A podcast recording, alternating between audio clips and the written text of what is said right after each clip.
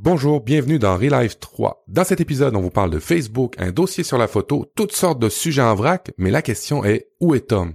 Et on va y répondre. Allez, bonne émission. Relive.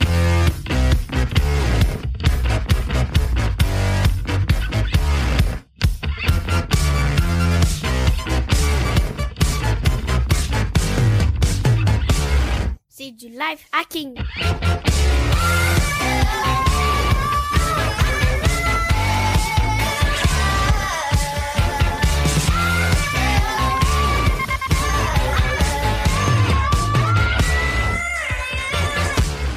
Salut à tous, bienvenue dans Relive troisième épisode. Vous avez entendu Matt en pré-intro. Salut Matt, comment vas-tu? Euh, Ça va bien Ça va bien. Euh, Et vous? Euh, Comment allez-vous? Fort bien, fort bien. Euh, trois, trois, trois jeunes gaillards euh, dans dans ce dans cet épisode, dans cette émission, dans ce podcast, dans ce troisième épisode de Relife. Euh, troisième, il y a donc Matt et aussi Mika. Salut Mika, comment vas-tu? Oui, salut, tout va bien euh, en cette euh, en ce début d'automne. Et je suis Guillaume Vendée. On, on se panique un peu. Enfin, moi, je me panique un petit peu encore avec les la nouvelle version de Zencaster. Je pense que ça s'entend. Euh, C'est un chouette outil, mais il faut l'apprivoiser. Euh, donc nous sommes trois et pas quatre, et euh, on va essayer tout de suite de répondre à la question que tu posais, euh, Matt, en pré-intro. C'est où est Tom? Oh non, Euh, où est bah, Charlie? Tom change de. Bon, on va commencer par où est Tom parce que Charlie, on le cherche tout le temps. Tom, on va peut-être arrêter de le chercher maintenant, mais on le sait, il change de sexe, donc on va pas le voir pendant à peu près un an. Ce qui est, ce qui est très déroutant, c'est que ça fait à peu près la huitième fois que je fais cette blague. on l'a on l'a trouvé bonne la semaine dernière. On la trouve moins bonne parce que c'est pas la première fois qu'on l'entend, mais euh, ouais, en fait, euh, Tom change de sexe. Euh, en fait, c'était pour le faire réagir euh, sur les médias sociaux.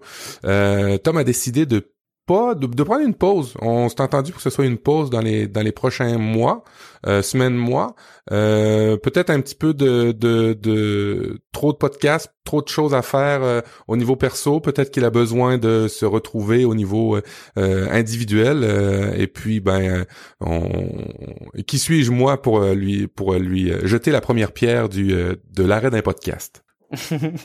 on va on va le suivre et puis surtout suivez-le aussi de près. Atoxide sur Twitter, euh, là où vous aurez le plus de chances de le voir euh, réagir et où vous pourrez le plus facilement le contacter. Euh, on en profite du coup, bah, c'est un petit peu aussi la, la manière que j'aurais de l'annoncer, c'est que du coup comme des poissons dans l'eau se met aussi en pause parce que je pourrais faire comme des poissons dans l'eau tout seul, mais ça n'a ça n'a pas vraiment de sens. Euh, et puis vous l'entendiez aussi euh, occasionnellement dans Tech Café pour ceux qui écoutent ce ce merveilleux cette merveilleuse émission sur la tech, bah, vous ne plus euh, pendant quelques temps sur Tech Café, c'est un, arrêt, une pause complète.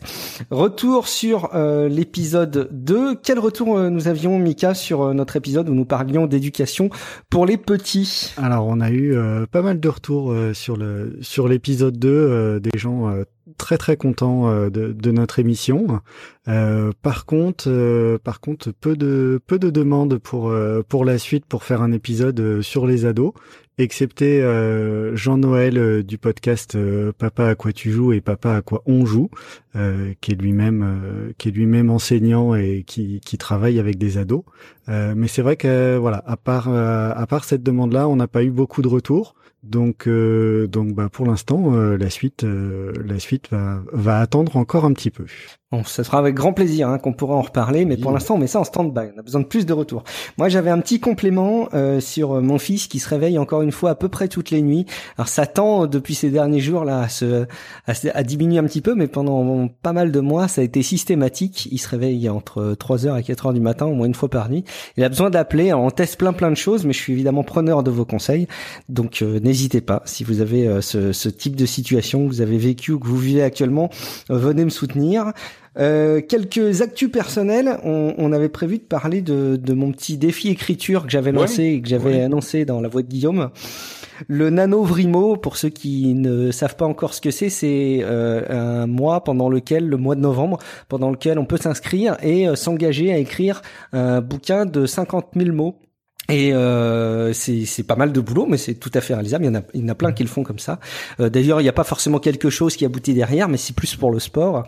Moi, je m'étais lancé dedans euh, très très vaillamment, et puis euh, force est de constater, là, on approche la fin du mois de novembre, que je ne parviendrai pas à atteindre les 50 000 mots. C'est extrêmement difficile. Je pense que je reviendrai un petit peu dans la dans la voie de Guillaume. Non pas. Mais Oui. t'as atteint combien de mots? Euh, T'as quand même, quand même augmenté, euh, c'est bien. T'as quand même écrit ouais, en ouais, fait ouais. finalement.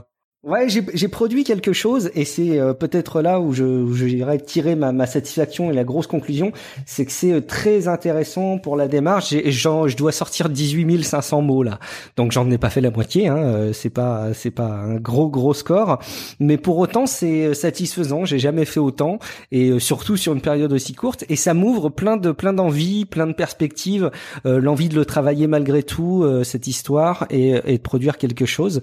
Donc voilà, je vous tiendrai au courant plus en détail, mais une, une conclusion qu'on peut avoir, c'est qu'on fait ça aussi pour le sport et que le fait de ne pas y arriver, ben il faut pas s'en sentir, je pense, euh, complètement euh, euh, défaitiste, mais il faut aussi voir ce qu'on a réussi à faire finalement. Mais ça vous tenterait pas ça, euh, Matt ben, ben, oui, oui, oui. Ben moi, tu le sais, hein, ça fait, des années que j'écris petit bout par petit bout. J'ai des, j'ai des, j'ai des phases d'écriture euh, où là j'en écris plus que de que que qu'à l'accoutumée. Mais oui, c'est vrai que c'est très très long. Puis un, petit aparté, euh, j'avais fait une émission là spéciale sur les Chromebooks dans l'Eclectic Show, puis j'avais euh, mon ami Robin euh, l'Espagnard qui avait été qui avait été un des un des trois personnes qui avait discuté avec moi de, de, de Chromebook en fait.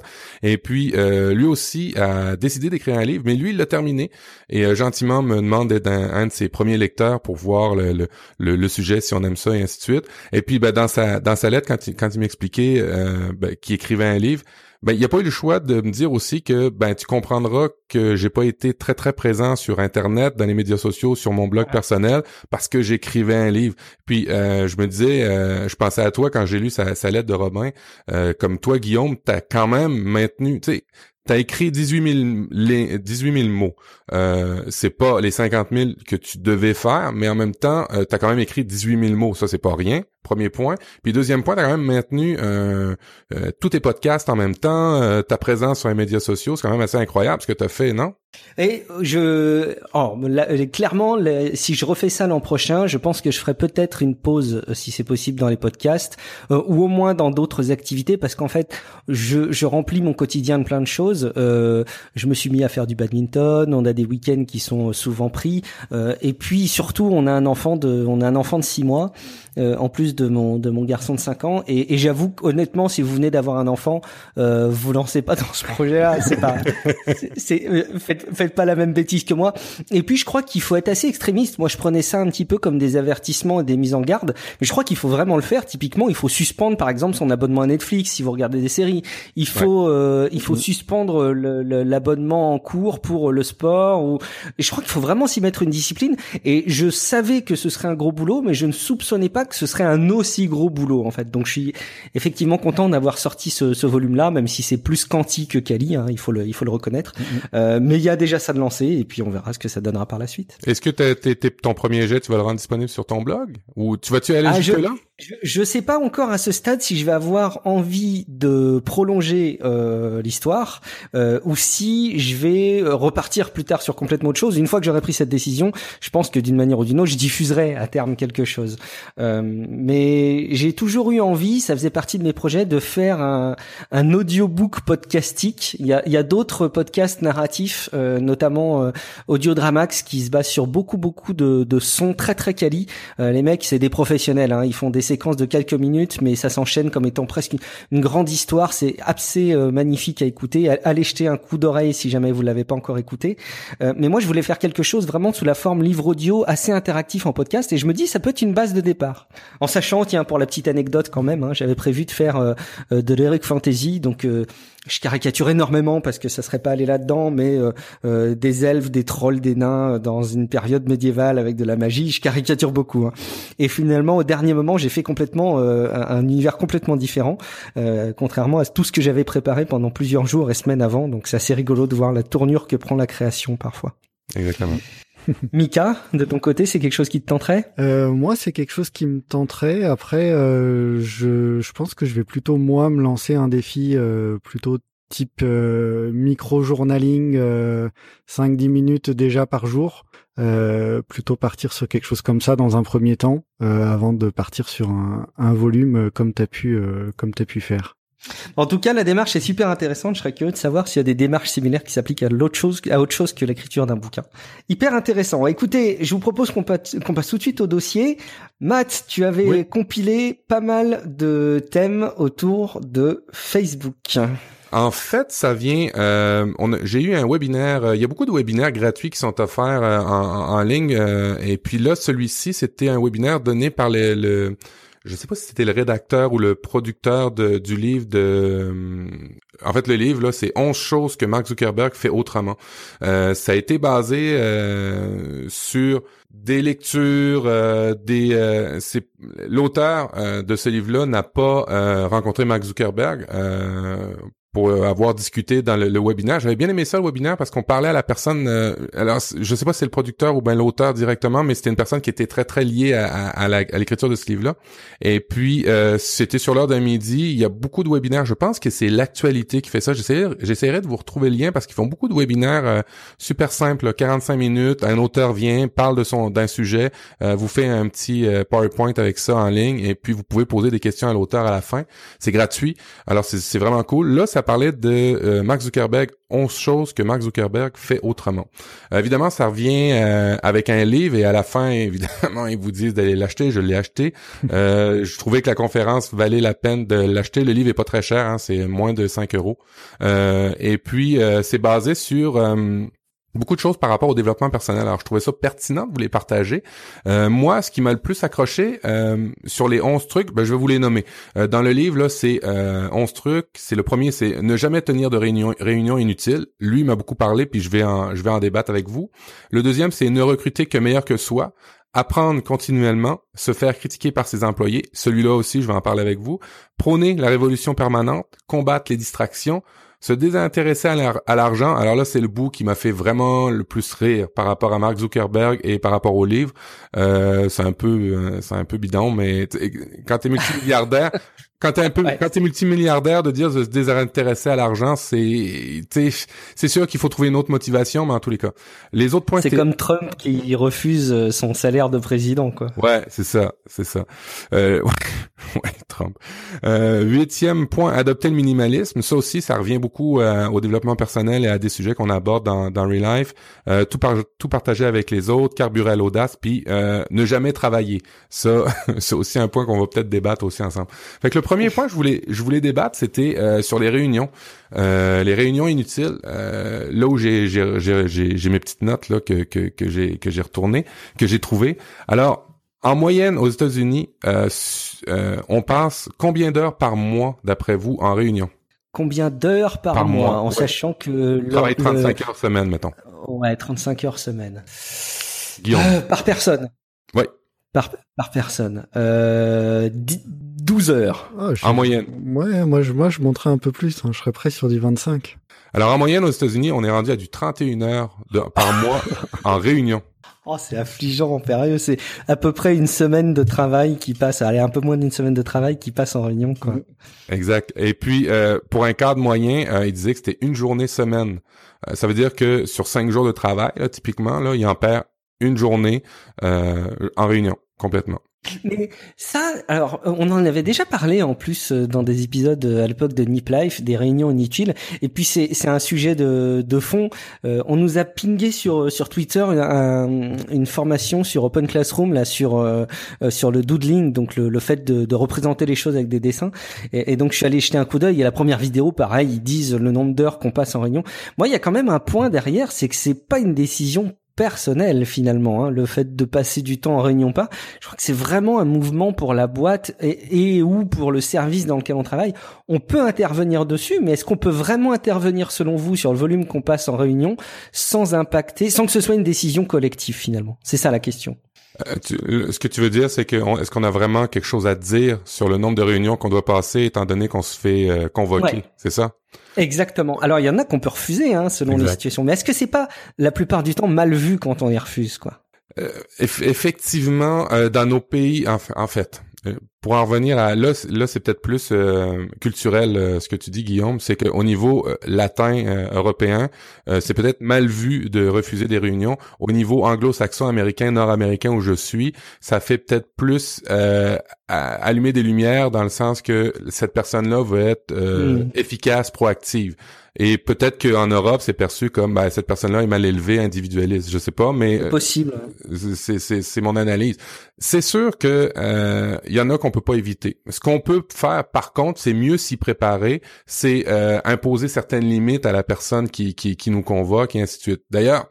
Dans les points, euh, dans ce, point-là en particulier, euh, se- selon l'étude toujours, euh, la moitié des réunions sont perçues comme inutiles en Amérique du Nord. Alors, sur les 31 heures par mois que les gens passent en moyenne, il y en a à peu près 15 heures qui ont été perçues inutiles. Ben, c'est souvent, C'est mais c'est affolant. Alors c'est peut-être de se limiter à à essayer de détruire cette moitié là qui est perçue inutilement en en essayant d'aller d'aller droit au but peut-être plus en essayant de couper court euh, vous savez à la au traditionnel icebreaker qu'on fait euh, au début de chaque rencontre comment ça va toi qu'est-ce que tu as fait tu sais pour détendre l'atmosphère. Ce qui fait en, en bout de ligne que des fois on perd énormément de temps. Euh, des fois aussi on diverge de de, de sujets. Euh, alors il y a quatre points super intéressants dans, dans quatre sous-points par rapport à ne jamais tenir de réunion inutile qui est dans le livre de, de, de, de Zuckerberg. Euh, alors, le premier point, puis ça va relayer beaucoup, je veux, beaucoup d'éléments qui viennent aussi de, de du podcast euh, de Priscille où elle a fait aussi un sujet là contre les, ben pas contre les rencontres, mais pour éviter les rencontres inutiles. Le premier là, c'est euh, communiquer aux autres l'objectif de la réunion ainsi que l'ordre du jour, afin que tout le monde puisse s'y préparer de manière sérieuse. Ça, tu le fais à l'avance. Il y a aussi un deuxième point qui est, qui est important, c'est de demander à chaque participant de préparer la réunion. Puis comment tu fais pour préparer la réunion, c'est de dire, ben, regarde, voici l'ordre du jour, quels sont les sujets que tu voudrais aborder. Puis là, c'est, puis là, on tient compte que la réunion, on n'a pas le choix de la tenir. Si on se rend compte qu'au départ, à la base, là, on est inutile, on n'a pas on n'a pas de lien dans cette rencontre-là, ben on n'y va pas tout simplement. Mais une fois qu'on s'est dit qu'on n'a pas le choix d'y aller, on, s'attelle à l'ordre du jour, on s'attelle à un document euh, qu'on va partager aux autres avant la rencontre pour que tout le monde euh, puisse voir un peu les points qui vont être débattus pour qu'ils puissent avoir des réponses et puis que ce soit efficace. Un point qui m'a vraiment fait rire là-dedans, euh, c'est veiller à ce que la salle de réunion soit dotée d'une table ronde. C'est incroyable, hein? Oui. Ouais, c'est, ça tient un peu de choses finalement. Sinon, faire carrément enlever la table. Alors, pourquoi? Alors, j'ai, j'ai, j'ai fouillé un peu là-dedans. C'est que euh, selon plusieurs études par rapport à ça, euh, les tables carrées euh, favorisent l'in- l'individualisme. C'est-à-dire qu'on se met chacun dans son coin, ou on se met en façade, on se met en opposition, puis on, on participe pas au groupe au groupe de discussion. Et euh, sur plusieurs études, c'est assez incroyable. Les tables carrées ou rectangulaires montrent qu'ils favorisent l'individu- l'individualisme. On s'éloigne, on se- on on s'exclut un peu du groupe quand la table le permet. Et euh, ben euh, finalement, ça fait que la rencontre est pas efficace ou peu efficace. Alors essayez ça. Moi, j'ai essayé, euh, j'ai essayé chez nous de faire des rencontres. j'ai essayé de changer les rencontres de, de le format des rencontres. J'ai essayé de les tenir debout. Ça, c'est un bon vieux truc. Si tu les tiens debout, normalement, elles durent beaucoup moins longtemps. Euh, j'ai essayé, j'ai essayé les, les tables rondes et effectivement, la table ronde, euh, ça a été assez intéressant. Par contre, euh, la table ronde a foutu un bordel incroyable parce que quand les gens arrivent avec leur documentation, leur cartable, leur classeur, ben, nous on appelle ça des classeurs ici. Là, en France, vous appelez ça des cartables, je pense, ou l'inverse, des classeurs vous savez, ce- euh, les grands, euh, les, les, les, les, euh, les grands livres avec des attaches en métal au, au milieu, là, où on peut... Des, des classeurs. Des classeurs, c'est ça, vous appelez ça comme ça, je me rappelais. Alors, euh, quand on a mis tous les, toutes les personnes sont arrivées à table et ont commencé à ouvrir leurs classeurs, ben là, une table ronde, ça marchait pas, là. Il y avait plus de place. Euh, aussi, euh, au début de la rencontre, euh, chaque participant doit s'exprimer sur l'objectif visé par le groupe. Euh, L'idée, c'est de s'assurer que tout le monde a la même longueur d'onde. Fait que, euh, pourquoi t'es là? Qu'est-ce que tu t'attends à la rencontre? Des fois, ça, ça gèle un peu parce que c'est très euh, c'est très right in the point là. euh, très direct, mais euh, ça peut être intéressant sur euh, l'atteinte des objectifs par rapport aux gens quand ils vont discuter pour essayer d'aller dans des sujets qui vous intéressent vous pour éviter les distractions de un puis pour éviter des choses qui sont peu intéressantes. Fait qu'au niveau des rencontres inutiles là, il y a un petit chapitre, c'est à peu près une, une dizaine de pages, c'est super intéressant. Puis lui, je le trouvais je le trouvais euh, très euh, je, je veux pas redire intéressant, j'essaie de trouver un, synonyme, je le trouvais très pertinent par rapport à Harry Life. Euh, vous en termes de rencontres là, toi Guillaume, tu disais qu'il y a certaines rencontres que tu pas le choix d'aller. Toi Mika, est-ce que tu essayes de, de, de certaines techniques pour améliorer la, la performance des rencontres? Alors moi je dirais je suis je suis, je suis peut-être dans un cas un peu à part euh, parce que je suis dans une petite structure, on est 9 à 10 personnes. Ah ouais. ok. Euh, nos fonctions sont vraiment bien définies. Donc en gros, on a une réunion tous les 15 jours euh, avec le directeur pour faire le point euh, sur les projets, sur l'état d'avancement. Euh, mais c'est vrai qu'à côté de ça, euh, on fait peu, on fait peu de réunions. Euh, et ben, en général, les gens travaillent euh, par deux, ensemble, quand il y a besoin d'un conseil, quand il y a besoin de quelque chose. Euh, donc c'est vrai qu'on fonctionne plutôt de cette façon-là. Euh, par contre, dans d'autres emplois avant, qui étaient plus dans des grosses entreprises, j'ai vu ce côté faire des réunions, euh, faire pas mal de réunions où il y a toujours un petit peu la question de dire qui est-ce qu'il faut que j'invite euh, pour avoir euh, voilà pour avoir la participation ou le- le- les, les résultats attendus. Et en même temps qui est-ce qu'il faut que j'invite en plus pour euh, Faire plaisir. voilà pour faire plaisir ou voilà pour, pour pas oublier pour personne se sente froissé de pas avoir été invité à la réunion ou voilà. Donc j'ai vu les deux côtés. La- voilà l'avantage c'est dans, dans ma petite dans ma petite structure actuelle euh, on n'a pas du tout cette culture de, de, de la réunion Puis faire plaisir un peu, Guillaume, ça rejoint ce que tu dis. Hein. Il y a une espèce de décorum qu'on s'impose des fois dans les rencontres qui fait qu'elles deviennent complètement inefficaces ou vraiment pas pertinentes. C'est un peu ça que tu voulais dire, Guillaume? Ouais? Il y a clairement de ça. euh, et puis, euh, enfin, moi, je, je suis dans un cas un peu particulier en ce moment parce que j'en ai parlé à plusieurs reprises sur les sur les réseaux sociaux en ce moment. Mais je suis euh, profondément convaincu que la façon dont s'organise le travail aujourd'hui Ouais. est complètement à côté de la plaque euh, des réalités et des besoins qu'aurait notre société aujourd'hui. Alors, je pense que doucement ça viendra, mais il y a certains pays qui avancent plus vite que d'autres. Il y a par exemple des des situations aux Pays-Bas qui montrent que les gens ne gèrent pas du tout leur, leur travail de la même manière qu'on peut le gérer, euh, bon, en tout cas moi de ce que je peux voir en France, et du coup ça s'impacte à tous les niveaux. Et par exemple les, les salles de réunion euh, et les réunions en tant que telles, euh, quand on prend en compte un bouleversement profond de la façon dont on considère le travail euh, dans son rôle dans notre quotidien, eh ben par extension, les réunions sont impactées et, elles ont plus du tout la même place, elles ont plus du tout, je pense, la même importance qu'on peut y donner aujourd'hui. Et clairement, cet aspect que je dis, euh, qui de dire bah tiens, on va dans la réunion pour faire plaisir ou pour ou parce qu'on doit y être, ben finalement ça n'a plus trop lieu d'être parce que le temps est devenu trop précieux quand on quand on voit les choses euh, différemment. Enfin, avais, je reparlerai peut-être de ce, de ce reportage. ouais, t'en avais parlé dans la, la voix de Guillaume, hein, je pense, un reportage qui disait la fin du Ouais. travail. C'était ça le titre, je pense? Ouais, c'était une émission de, de François Langlais. Donc pour ceux qui suivent la politique en France, vous le voyez souvent, c'est le c'est le monsieur chauve qui a une tête qui fait peur, qui a une tête de méchant dans Batman et qui est euh, spécialiste économique et, et qui est, euh, je trouve, très très bon orateur face aux politiques pour les mettre euh, devant des, des, des faits de société, des contradictions. Et il a une petite émission là depuis peu de temps euh, qui s'appelle l'Angléco. Alors c'est marrant, ils font toujours le, le jeu de mots avec son nom de famille, mais euh, dans cette émission, je crois que c'était sa première. euh, le titre c'était la fin du travail, et donc ils expliquaient que la durée hebdomadaire légale du travail s'effondrait euh, au fur et à mesure de, de l'avancement des années, et que euh, bah, du coup euh, on se retrouvait dans des sociétés où les gens s'organisent très différemment, et où demain on peut s'imaginer que on n'ait plus besoin, enfin en tout cas que ce soit pas un rôle dans notre société que d'avoir un travail. Et je trouvais ça très pertinent. Et, et encore une fois, si je rebondis sur le sujet que tu abordes, bah, ça montre bien que les réunions où on doit être pour bien faire, ou euh, où on invite les gens pour le principe, bah euh, ça n'a plus trop lieu d'être quoi. J'avais deux petites, ré- ouais, j'ai juste, j'avais deux petites réactions hyper factuelles sur sur ce dernier point, sur les les nomenclatures de réunion, enfin l'architecture, les pièces.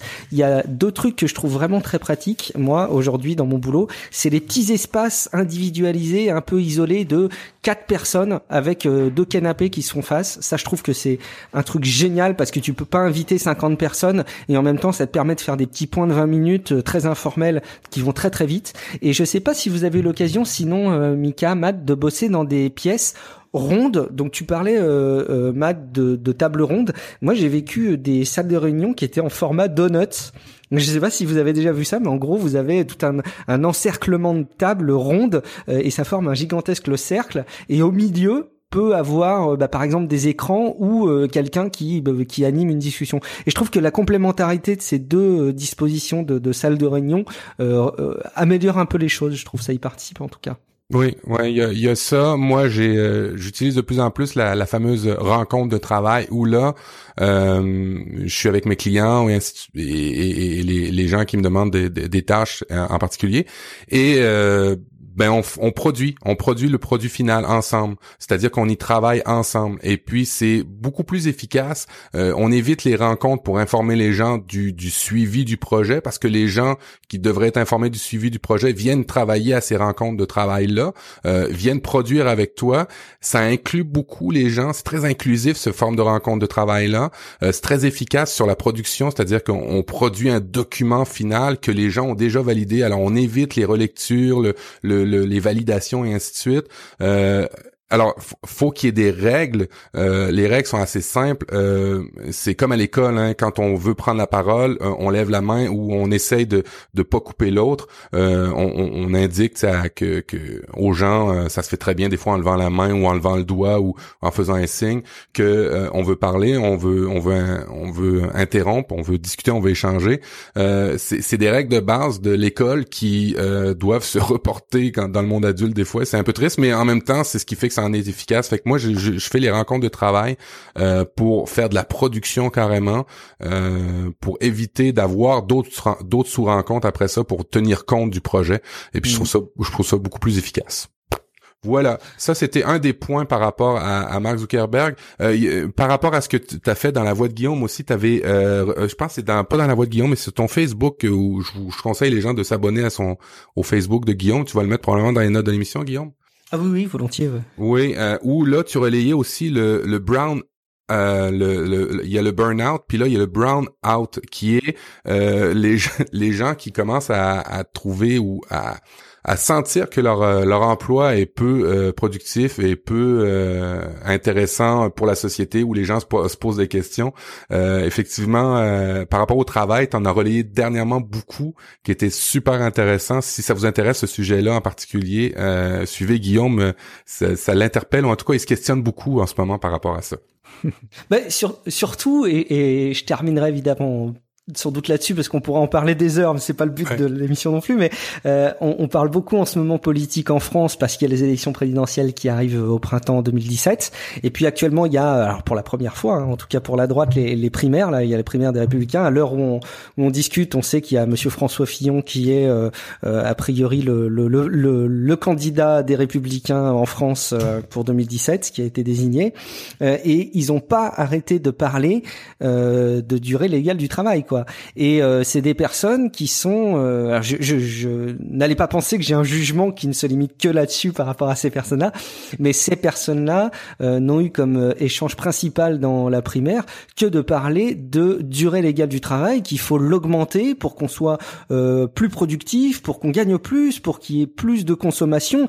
Et je pense que c'est un, une philosophie qui me paraît complètement en inadéquation avec ce qui se passe aujourd'hui et complètement dépassée.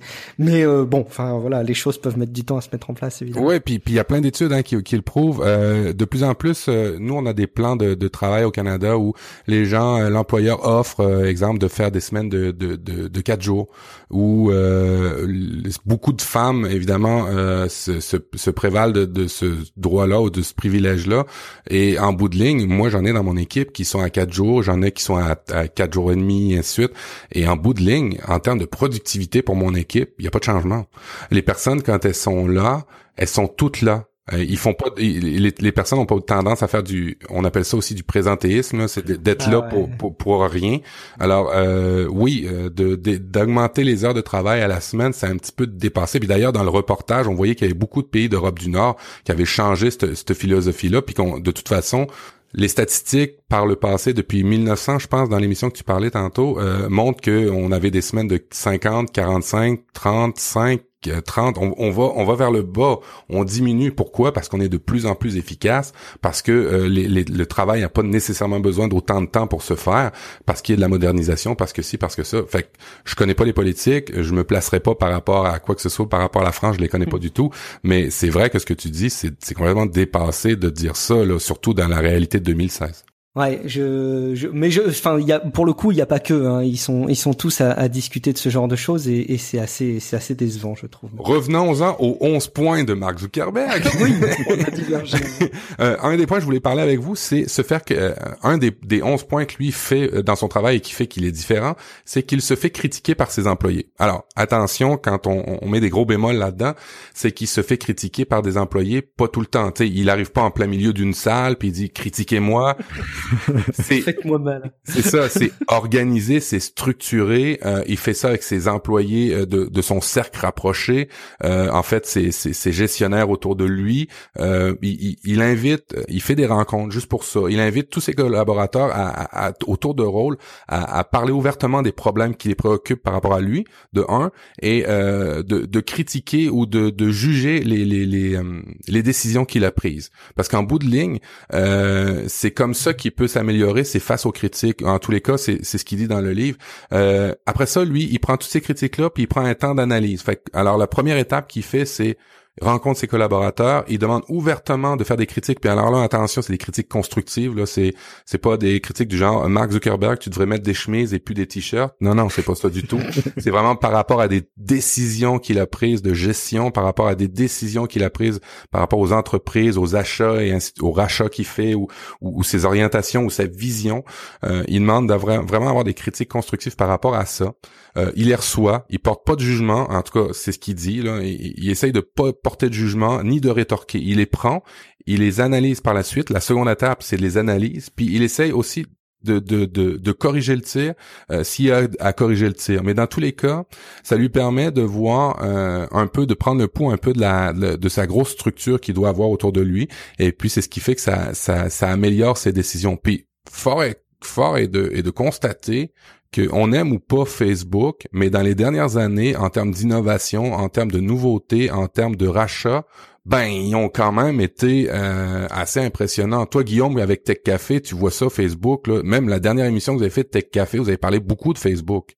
Ouais, on en parle souvent. Euh, c'est un truc qui, dans la bulle tech, je pense, et on l'a pas vu venir. Et maintenant, on, le, on, se met tous d'accord sur le fait que c'est hyper important, qu'on aime ou pas Facebook à, à, titre perso. Puis moi, en plus, c'est une partie de mon travail, donc euh, je, suis doublement euh, plongé dedans. Mais et objectivement, il y a quand même un boulot incroyable qui est fait sur Facebook sur la capacité de l'entreprise à se réinventer, et, et, à, et, à, lutter contre des concurrents d'ailleurs de manière super intelligente face à des Snapchat aujourd'hui. Ils arrivent à déployer des solutions très malignes et je pense qu'effectivement il faut qu'il y ait une méthodologie euh, de gouvernement de groupe et d'entreprise qui soit à la hauteur de cette souplesse et ça participe à mon avis beaucoup. Enfin l'exemple que tu donnes, euh, ça, je le connaissais pas mais ça me ça me paraît très très logique compte tenu de la de la de la structure de la boîte. Après, est-ce que il décrit le fait que c'est que pour lui ou parce que ça me paraît un peu démago, tu sais, ça, ça fait un peu culte de la personnalité en même temps que ça paraît être quelque chose de très euh, de, de, de, très démocratique. C'est quand même centré sur lui. Est-ce qu'il encourage aussi les collaborateurs à faire pareil autour de leurs propres employés et des propres collaborateurs qu'ils ont autour d'eux Alors évidemment, c'est une philosophie d'entreprise. Ça fait partie chez Facebook euh, des, euh, des règles d'engagement. Euh, je dirais quand ils font les embauches de, de, de personnes euh, il, y a toutes sortes de questions qui sont en lien par rapport à ça, à la critique et à la critique constructive. Euh, c'est aussi dans le livre, là, ils le disent parce qu'ils analysent euh, cette culture d'entreprise-là, en fait, la culture de Mark Zuckerberg, et puis ils la mettent en, corrélation avec des études scientifiques. Puis il y a une étude scientifique qui, qui, qui est complètement en lien par rapport à ça, qui a été faite sur plusieurs centaines de gestionnaires à travers le monde. Et puis ça montrait qu'en bout de ligne, au fur et à mesure qu'une personne monte, une personne euh, gravit les échelons, euh, elle devient de moins de, de, plus en plus sourde au conseil. On devient de plus en plus un but de soi-même quand on gravit les échelons. Ben, c'est normal, on se trouve de il faut qu'on soit bon, faut qu'on soit on, se motive à augmenter. On, est souvent dans le faux. Euh, de manière très drôle, les femmes sont moins atteintes par, par ce syndrome-là. Les femmes sont moins catégoriques là-dedans. Mais en tous les cas, l'étude a été faite sur plusieurs centaines de gestionnaires. Et puis, en fait, pourquoi il fait ça, lui, c'est que puis en corrélation avec l'étude toujours, c'est que plus on monte et plus on a de pouvoir, plus on, devient imperméable aux, nouvelles idées, aux nouveaux conseils. Ce qui fait que à terme, puis on le voit dans beaucoup d'entreprises, dans le privé, dans le public, là, à terme, quand une, entreprise a, atteint un certain statut, que les gens ont monté, ont gravi, elle se renouvelle pas. Et c'est ce que Facebook réussit à faire parce que dans la dans la dans la mentalité de la gestion, elle doit toujours se faire confronter, elle doit toujours se faire critiquer. Pourquoi?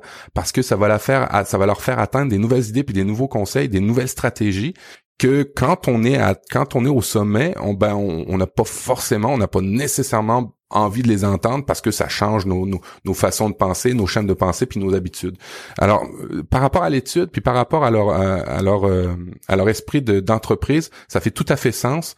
Maintenant, oui, ça fait peut-être un petit peu démago, mais effectivement, euh, moi je trouvais que ça avait vraiment vraiment beaucoup beaucoup de liens. Puis ça m'a fait réfléchir par rapport à la façon que, que moi-même je gère avec mes avec mes équipes mes collaborateurs d'être un peu plus ouvert. Tu vois ça fait un mois où je vais carrément je m'assois dans les dans, dans les corridors avec les, euh, les, mon équipe, puis là je, je leur demande de, de, me challenger, puis euh, on se challenge un peu l'autre, mais de manière respectueuse, constructive, et puis ça fait avancer, je fais monter des idées qui sont euh, différentes, puis finalement ça, ça crée de la nouveauté, puis je trouve ça très intéressant à essayer à tout le moins. si Vas-y Mika. pour euh, pour revenir dessus, j'avais voilà j'avais déjà vu ce, ce type d'évaluation qu'ils appelaient euh, évaluation à 360 degrés. Oui, on en fait ici au, euh, Canada, exact. Voilà, donc avoir et l'évaluation de quelqu'un qui est en dessous de soi et l'évaluation de quelqu'un qui est au-dessus de soi. Euh, c'est quelque chose qui a été mis en place dans une des entreprises dans lesquelles je travaillais avant euh, pour pour des niveaux, je dirais, de management intermédiaire et élevé. Euh, et euh, c'était quelque chose qui était qui était fait, qui était fait de façon euh, plus ou moins anonyme, avec des questionnaires qui étaient qui étaient envoyés, qui étaient disponibles par internet dans dans une interface dédiée pour que les gens soient éventuellement un petit peu plus à l'aise. et c'était ensuite synthétisé pour être donné à la personne à la personne qui était évaluée. En tout cas, c'est assez intéressant, puis ça vous fait euh, ça vous fait penser autrement, ça vous fait aussi prendre conscience que il euh, y a des sujets ou il y a des façons, des lignes de direction que vous allez prendre dans votre dans vos équipes qui vont peut-être plus ou moins bien, plus ou plus ou moins passer, et puis ça vous fait euh, travailler à, avant d'imposer des choses à, à les à les faire comprendre. Puis ça, c'est intéressant. Moi, ça me faisait beaucoup penser, Mika, au dossier que tu avais présenté sur l'assertivité quelque part. Je pense qu'en termes de démarche et de communication d'entreprise, euh, d'arriver à dire, euh, bah tiens, challengez-moi, euh, critiquez-moi, donnez-moi des pistes d'amélioration. Je trouve que c'est c'est c'est malin parce qu'en plus, on se place dans la situation de celui qui est ouvert et pas dans le dans la situation du compétiteur. Donc c'est top. Et si je remets en parallèle les deux sujets sur lesquels on est agi dans ta liste des 11 thèmes maths de, du bouquin, euh, je voudrais pas que mon militantisme transpire de trop, hein, bien entendu, mais il me semble que si on fait euh, des raisonnements de critique entre collaborateurs, de critique constructive encore une fois, ça me paraît tellement pas compatible avec un fonctionnement euh, de travail euh, à la durée.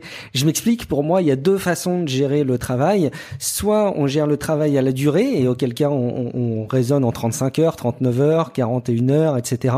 Euh, soit on raisonne à la tâche. Euh, et auquel cas on dit bah tiens toi ton boulot euh, pour euh, le mois à venir, pour les années à venir, c'est de faire ça. Voilà tes objectifs. Après tu te débrouilles comme tu veux. Et il y a d'ailleurs plein de boîtes qui fonctionnent comme ça. Je connais quelqu'un en France qui bosse dans une boîte où on lui demande juste d'être présent une fois par jour euh, ou, ou, de justifier un télétravail, mais on lui demande juste de venir une fois par jour. À la limite s'il vient une fois prendre le café à 10 heures du match, caricature évidemment énormément parce que c'est pas ce qui se passe, mais ça suffit.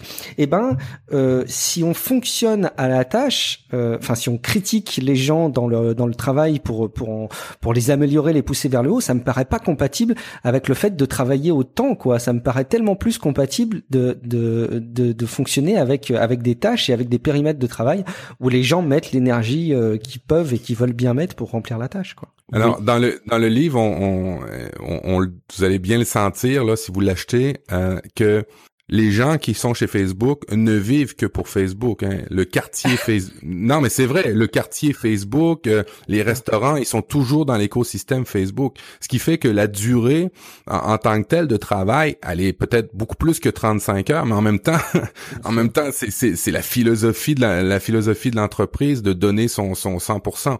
Alors par rapport à la durée, je te dirais que tu es payé probablement 30 heures, 35 heures, mais en bout de ligne, tu en hmm. travailles peut-être 80, 90 directement et indirectement. Bien sûr, mais c'est d'ailleurs, euh, je pense, la philosophie de toutes ces boîtes euh, issues de la Silicon Valley. Enfin, quand on visite un centre Google, je sais pas si vous avez l'occasion de visiter des, des Google, mais ne serait-ce que Google Paris, quand on quand on y va, ils font tout pour que on y soit tout le temps. Quoi, la cantoche est gratos, euh, il y a des, des salles de sport à, à, à, à tout, enfin à disponibilité tout le temps quoi et puis il y a énormément de choses que tu peux faire toute la journée là-bas quoi mm, mm. c'est c'est un petit peu épeurant moi par exemple. Moi je trouve ça je trouve ça un petit peu euh, au niveau de l'individualité des humains c'est un peu euh, particulier mais écoutez euh, allons-y philosophie ouais. alors je vous, je vous, conseille de l'acheter il coûte vraiment pas cher. Euh, et puis ben ça va vous apprendre quelques trucs. Des, fois si un si un livre que vous payez pas trop cher vous apprend un ou deux trucs ben ça valait la peine de l'acheter. C'est clair après, euh, moi je dirais presque pour pour rebondir un tout petit peu sur ce que tu disais Guillaume, euh, ça dépend vraiment aussi de la culture de l'entreprise, de la culture du management. Est-ce qu'ils ont envie de euh, de fonctionner de cette façon-là ou est-ce qu'on est, euh, j'irais presque jusqu'à dire sur, une génération au-dessus qui fonctionne d'une manière un petit peu différente euh, et qui a pas envie de, qui a pas envie de passer dans ce, dans ce mode de fonctionnement là. Euh, donc je pense que c'est des choses qui qui bougent petit à petit, peut-être pas aussi vite que nous on le voudrait euh, tout à fait. Avec euh, avec les réflexions qu'on a, euh, notamment en faisant en faisant Nip Life et Relife. Mais oui, il faut il faut aussi être, être patient et essayer de faire bouger les, les choses petit à petit à notre à notre niveau. Sinon, ça s'appelle des bouleversements et c'est pas très bien digéré, effectivement. Euh, pour compléter ce dossier Facebook largement, euh, largement, euh, enfin qui est déjà bien complet parce que nous a listé Matt et ce qu'on vient d'échanger ensemble, Mika, tu nous avais listé des, des astuces et des conseils sur l'usage de Facebook en tant que tel sur le réseau social. Vraiment sur l'usage, donc euh, vous irez voir, il y a des liens euh, sur, sur, sur pas mal d'astuces sur Facebook. J'en ai j'en ai sélectionné juste quelques-unes. la première c'est Facebook Messenger. Euh, je pense que beaucoup d'entre nous euh, l'utilisent sur euh, sur smartphone, sur tablette. mais Messenger a également son propre site, messenger.com. Donc ça peut être assez pratique quand vous n'avez pas ou votre téléphone à proximité ou, ou vous n'avez pas de, connexion avec votre téléphone. Si vous avez un ordinateur, vous pouvez utiliser messenger.com et euh, si vous voulez pas utiliser l'application Messenger sur votre téléphone, bah, vous pouvez utiliser dans votre navigateur de smartphone euh, le site messenger.com. Et puis, euh, il y a beaucoup de, gens parmi nous qui nous suivent sur Twitter et qui sont vraiment, vraiment fermés à Facebook. Je vous dis, je le suis. Et puis euh, philosophiquement, euh, comment Mark Zuckerberg a créé son entreprise, si vous avez vu le, euh, vu les actualités ou même vu le, livre, c'est particulier. Effectivement, c'est une grosse machine. Effectivement, ils savent beaucoup de choses sur nous. Effectivement, mais créez-vous un faux compte pour juste voir les nouveautés puis les usages, les options, les fonctions qu'on peut avoir dans Facebook? Sincèrement, c'est assez stupéfiant là cette machine-là maintenant. Juste en termes de marketing, Facebook, euh, chez nous, je sais qu'on fait au niveau numérique, on fait que de la pub Facebook maintenant parce que c'est celle qui rapporte le plus, qui est la plus efficace. C'est assez hallucinant. Euh, qu'on aime ou qu'on n'aime pas Facebook, vous devez euh, le surveiller parce que sinon vous allez, il y a quelque chose vous allez passer à côté, c'est certain. Mm, mm, c'est clair. pour moi, c'est comparable. Enfin, je, je, encore une fois, il y a, y a sans doute ma, la subjectivité qui rentre là-dedans. Mais pour moi, dire aujourd'hui, je me passe de Facebook dans ma démarche marketing, c'est comme de se dire il y a quelques années, euh, le web, euh, je, je m'en passe dans ma dans ma stratégie marketing. Quoi. Enfin, c'est pour moi, c'est du même niveau. C'est incontournable, exactement. Alors d'autres conseils, Mika, du coup? Donc euh, j'avais parlé dans un épisode de, de Moptimize euh, de, de, comment vérifier euh, à quel service et à quel site vous avez donné accès à votre compte Facebook. c'est très très facile maintenant, ou dans les applications, ou quand on va sur un site où il faut se connecter, de cliquer sur le bouton Facebook pour pas avoir de, à rentrer un identifiant, un mot de passe et à, remplir un, formulaire très très compliqué. mais ça veut dire que ces services ont accès à bah, ce que vous avez autorisé. Donc en général, au minimum, votre adresse email qui est, qui est rentrée dans Facebook, éventuellement votre adresse, votre date de naissance selon selon les ce qui est autorisé. donc c'est une petite astuce, allez voir, euh, c'est un, petit peu caché dans les dans les paramètres de Facebook, mais il y a la possibilité d'aller voir tous les services et les sites web à qui vous vous avez donné les accès et euh, bah, regardez tous ceux que vous utilisez pas, euh, supprimer les accès, ça évitera ça évitera des problèmes, ça évitera de recevoir beaucoup de spam et ça évitera si si un jour ils sont piratés d'avoir certaines de vos données qui sont qui sont librement accessibles éventuellement sur sur internet. Et de la même façon, un petit peu euh, sécurité, il y a un système de double authentification sur Facebook. Donc pareil, vous irez voir le, lien qui vous explique pas à pas comment euh, mettre en place l'authentification à deux facteurs sur Facebook. Euh, autre chose que j'ai découvert assez récemment, il y a la possibilité de sauver les articles qui, qui vous intéressent pour plus tard dans Facebook. Euh, on vante souvent euh, des applications comme euh, Pocket ou, comme Evernote pour pour sauver des liens et des articles, mais dans Facebook, il y a la possibilité de le faire directement et très très facilement. Donc ça peut être quelque chose d'utile. Alors, moi, je peux pas m'empêcher de réagir parce que je m'en sers beaucoup. je m'en sers beaucoup et la raison pour laquelle je m'en sers beaucoup, c'est qu'on peut euh, raisonnablement pas se servir d'autre chose quand on utilise Facebook sur mobile. Aujourd'hui, si vous utilisez un truc comme Pocket ou euh, Instapaper sur euh, sur votre appli Facebook, ça vous fait euh, au moins deux clics de enfin deux clics ou tap, je sais pas comment on dit en tactile, mais de plus que de, de, sauvegarder un article avec un, un, un service tiers qu'avec le, le service intégré de Facebook. Et et c'est de bonne guerre. Enfin voilà, ils, savent qu'ils veulent rester un hub de contenu et, et de découverte et, et, c'est de bonne guerre et ils font comme ça pour le faire. Mais euh, enfin, je trouve qu'en soi c'est une valeur ajoutée un peu un peu chelou quoi. C'est un peu le détournement d'une valeur ajoutée d'un service tiers qui pourrait y avoir. Et, donc même si je m'en sers, même si je trouve ça bien fait, je peux pas m'empêcher d'être un peu vexé sur le sujet. Mais bon, enfin c'est mon petit coup de gueule perso. Mais, mais, on retrouve où ça? Parce que moi, j'en ai sauvegardé plein d'articles, mais j'ai jamais réussi à les retrouver par après. Alors, il y a un truc qui est génial, c'est que déjà l'appli te dit quand tu te connectes sur Facebook, quand t'en as enregistré, qui te dit "Eh oh, t'as enregistré des trucs, faudrait les lire." Enfin, il te le dit pas comme ça, mais déjà ça c'est pas mal. Et sinon, t'as le menu, euh, le petit burger là, où t'as la liste, euh, donc t'as ton compte, t'as tes pages, tes amis, les événements, et t'as euh, une de ces catégories, c'est enregistré enfin en tout cas en français de notre côté, français France, là c'est enregistré et donc là tu as la liste de tes articles enregistrés, archivés, que ce soit des liens, des vidéos, des photos, euh, des lieux, des produits euh. et quand tu vois l'éventail des trucs sauvegardés, ça justifie le fait de pas passer par une autre appli. Mais c'est quand même vexant, je trouve. Mais ça veut dire que quand on utilise plusieurs services, on se retrouve à sauver les informations à plusieurs endroits et qu'à un moment ou un autre, il va falloir aussi les compiler euh, voilà, donc on en revient au même problème, on ça divise un petit peu, mais à un moment il faut euh, il faut diviser pour mieux régner. C'est ça, il faut tout retrouver. c'est pas c'est pas IFTTisable hein, évidemment. Quand vous enregistrez un truc sur Facebook, vous pouvez pas dire euh, if tu l'enregistres sur Facebook, alors tu me le mets dans Pocket. Hein. Non non non, pas dispo. Euh, voilà les deux, derniers. Euh, comment couper euh, les notifications de Facebook Il y a énormément de paramètres sur la version web de Facebook, euh, de savoir les notifications que vous recevez dans le navigateur, dans votre téléphone, par SMS. voilà. Donc il y a un, un, grand grand nombre de paramètres que vous pouvez affiner pour en recevoir le moins possible ou seulement les notifications pertinentes. Et euh, le dernier, le dernier petit conseil, euh, le lien pour vous expliquer comment supprimer votre compte Facebook si vraiment vous décidez de supprimer votre compte Facebook.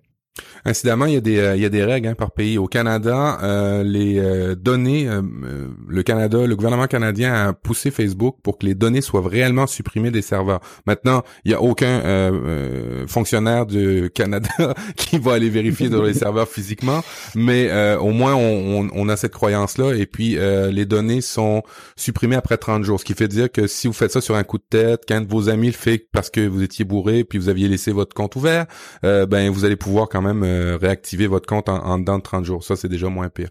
Mais euh, oui, euh, c'est quand même assez intéressant. Moi, par rapport à ça, supprimer le, de Facebook, je voudrais vous référer à une un plugin Chrome qui est super intéressant, qui vous permet de supprimer toutes, toutes, toutes les publications que vous avez fait sur Facebook et aussi en lien avec vos likes.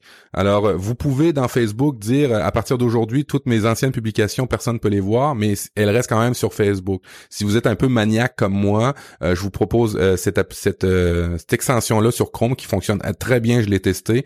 J'ai un peu cette, cette problématique-là. Je fais ça aussi sur Twitter. À un, moment donné, je supprime tout de, de, de, de, mon compte pour nettoyer et repartir à neuf. J'ai la sensation d'être plus heureux. Je sais pas pourquoi je fais ça, mais j'aime ça faire ça. mais cette application-là, cette, ce plugin-là, cette extension-là fonctionne très très bien. Et vous allez voir des perles que vous aviez likées au passé que vous êtes finalement bien content de supprimer. Ça fait du bien parfois. Mika, d'autres euh, d'autres thèmes à aborder ou est-ce qu'on avait fait le tour à peu près? On a fait le, tour. Après, euh, il y a des il y a des listes entières euh, d'astuces et de conseils sur Facebook, donc les, les gens pourront, les auditeurs pourront aller consulter s'ils sont intéressés. Merci Mika. On va passer à un débat, débat, même si on en a vu débat dans un dans une partie dossier, un, débat des montres connectées. Qui avait euh, lancé d'ailleurs l'initiative de ce débat-là euh, C'était toi, Matt, ou toi, Mika ben, en fait, c'est moi. Euh, Mika avait fait un article sur Moptimize par rapport à, au monde connecté. Et puis toi, Guillaume, dans la voix de Guillaume, t'en as parlé par à deux reprises. En fait, t'en as parlé pour l'Apple Watch et puis euh, t'en as parlé aussi pour le Xiaomi Mi Band.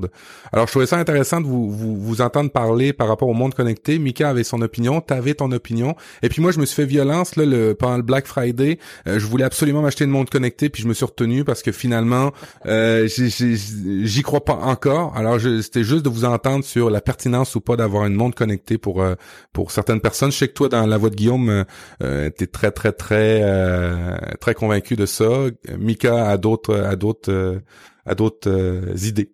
Alors juste de vous entendre par rapport à ça. Peut-être de commencer avec l'avis de, de Mika par rapport au smartwatch, toi. Ouais, Vas-y. Ouais, euh, alors moi j'ai voilà j'avais commandé une, une smartwatch sur sur Kickstarter qui est arrivée un, un, an et demi après l'avoir commandé et avec un, an de, un, an de, retard voilà donc un écran un écran noir et blanc une autonomie de 1 à 2 jours mmh.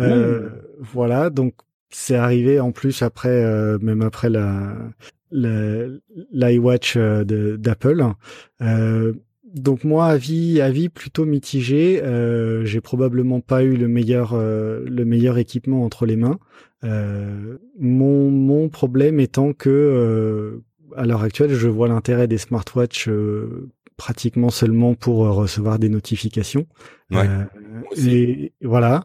Euh, et après, typiquement, bah, je passe quand même euh, 10 heures euh, de ma journée euh, au travail sur un lieu de travail où je n'ai pratiquement pas de réception euh, réseau cellulaire. donc dans ce cas-là, une smartwatch a très très peu d'intérêt pour moi. je pense que si j'étais un peu plus en déplacement, ça pourrait être plus intéressant.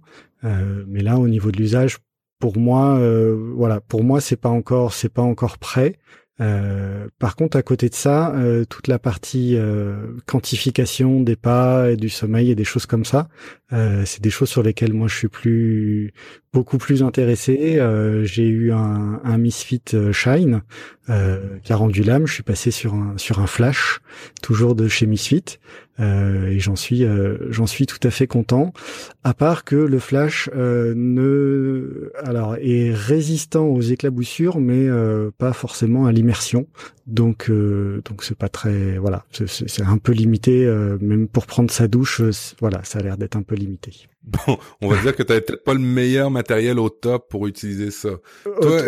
autant le Shine, il y avait aucun souci, autant le Flash qui est la version en dessous et, moins cher, voilà, on, sent typiquement sur une, petite subtilité comme ça, euh, il est résistant aux éclaboussures, mais pas forcément à, la douche ou à l'immersion.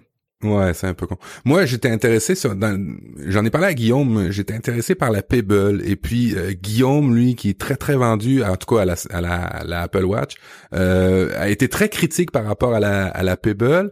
Alors, euh, voyez un peu le, le, le, le, le problème que j'ai à l'intérieur là, c'est que d'une part, Mika a peut-être pas eu le bon matériel. Moi, j'en ai essayé quelques-unes, mais j'en j'en retire pas vraiment de grands grands bénéfices. Et de l'autre côté, on a Guillaume qui est complètement épanoui avec son Apple Watch. Guillaume, pourquoi on devrait avoir une, une montre connectée? Euh, euh, je trouve que déjà poser la question dans ce sens-là, c'est un, peu, euh, c'est un peu biaisé.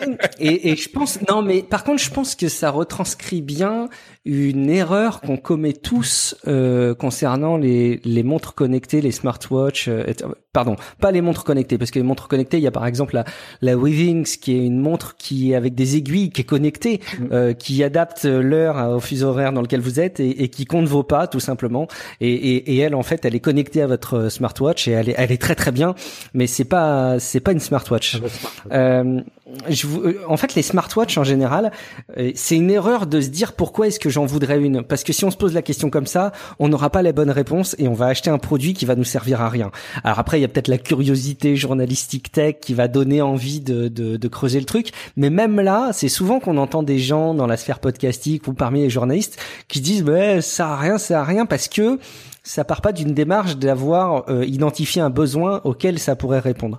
Contrairement au smartphone, euh, qui est évidemment le fer de lance d'Apple, où euh, la réponse, euh, enfin la question est même à l'inverse, c'est pourquoi est-ce que tu refuserais d'avoir un smartphone aujourd'hui? Ça fait tellement de choses. Ouais. Euh, c'est euh, petite poussette euh, de Michel Serres qui Ouais. dit, euh, en gros, tout ce que ça apporte, et, et, et je pense que l'homme est en train d'être bouleversé par le fait d'avoir un smartphone, un, un smartphone au quotidien. Donc la question se pose pas pour la smartwatch, la question se pose. Et si on de trouver une utilité à la smartwatch, eh ben il faut arrêter tout de suite et il faut passer son chemin. Par contre, euh, moi c'est effectivement l'Apple Watch qui m'a évoqué ce besoin, mais je ne pensais pas que l'Apple Watch m'apporterait la réponse. C'était tous ces petits instants du quotidien où on a une notification qui prend euh, plus de temps à déverrouiller ou à lever le smartphone, à regarder et à reposer euh, que à lever le poignet, et sur lesquels on a euh, dans, euh, allez, j'en sais rien, 20% des cas une interaction, même pas 10% des cas une interaction à faire, mais une interaction où on te demande juste A ou B, quoi, euh, noir ou blanc, où on te demande juste un chiffre, etc. Et cet usage-là, moi, je l'avais identifié par rapport à mes usages du smartphone au quotidien, et je pensais que la Pebble pourrait euh, répondre à ces besoins. C'est pour ça que j'avais commandé en juin euh, une Pebble Avant donc l'annonce de, de l'Apple Watch. Et euh, ça m'a convaincu sur les usages parce que j'ai compris qu'avec euh, une montre, j'allais pouvoir faire des choses que je faisais déjà avec mon smartphone, mais de manière plus euh, simple, de manière plus fluide et euh, dans des conditions plus agréables. Un cas d'usage tout con, c'est de contrôler ta course euh, que tu fais avec Runkeeper ou Fantastic euh, en ayant un smartphone de 5,5 pouces. Bah, vaut mieux avoir une montre parce que tu l'as au poignet et que euh, et que ça t'évite d'avoir un smartphone sous les yeux pendant que tu cours ou pendant toute situation sportive. Mais c'est aussi le cas en voiture, c'est aussi le cas en réunion, quoi qu'on en dise, ou quand on marche dans la rue, c'est plein de situations moi j'avais un besoin.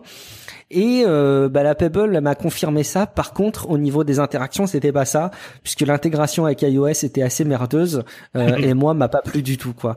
Et donc je suis très content euh, pour conclure et pour essayer d'aller un peu plus vite euh, Oui. de mon Apple Watch depuis plus d'un an maintenant, euh, parce que l'intégration avec l'iPhone que j'utilise au quotidien est évidente et fluide. Le truc tout con qui montre encore une fois que c'est bien pensé, c'est que vous avez votre smartphone entre les mains, la notif vous allez l'avoir sur le smartphone. S'il est verrouillé éteint, la notification vous allez l'avoir sur l'Apple Watch, mais vous allez jamais l'avoir sur les deux.